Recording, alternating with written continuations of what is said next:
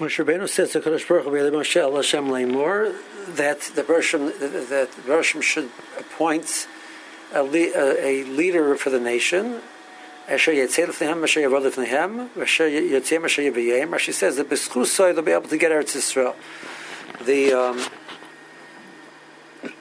the um, later the beginning of, of the, the next parsha was the parsha of Korban Tamid.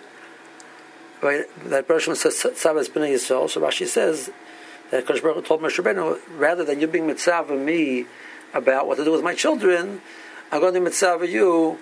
You should be mitzav of my children what to do about me.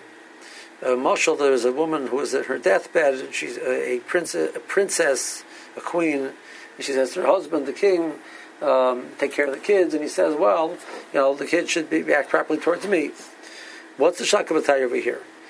Um, You find by Avraham Avinu, the Avraham Avinu says B'mo Eda. So Rashi says over there, what was the kasha B'mo Eda? One of the pshatim B'mo Eda was he wanted to know B'mo Eda Asher Yerushenu.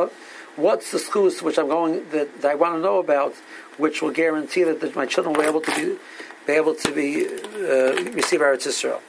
And he was told b'schus kabanos. Now Rashi says over here that that Yeshua is going to be the one who's going to bring them in b'schusai.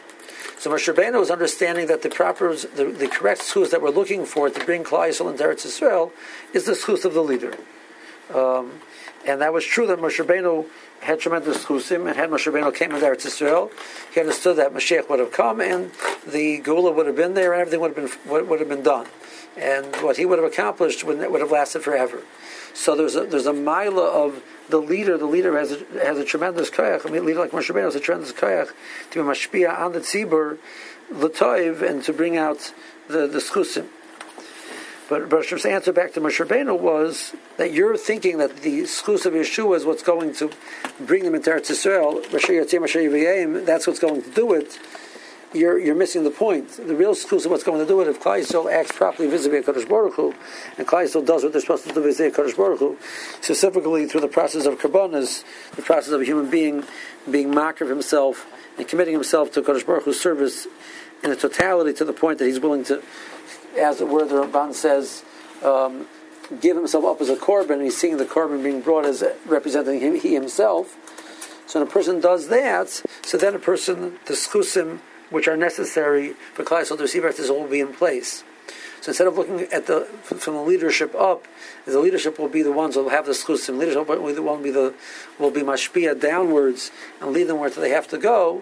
Each individual person has the ability to make that commitment, and by making that commitment, he's going to bring the tzibur its schusim, what it needs to get where it's supposed to happen. It's a toss that people make many times, that they, they fault the leadership, and the leadership opposite we find many times, places in Chazel where the leadership does have a tremendous responsibility.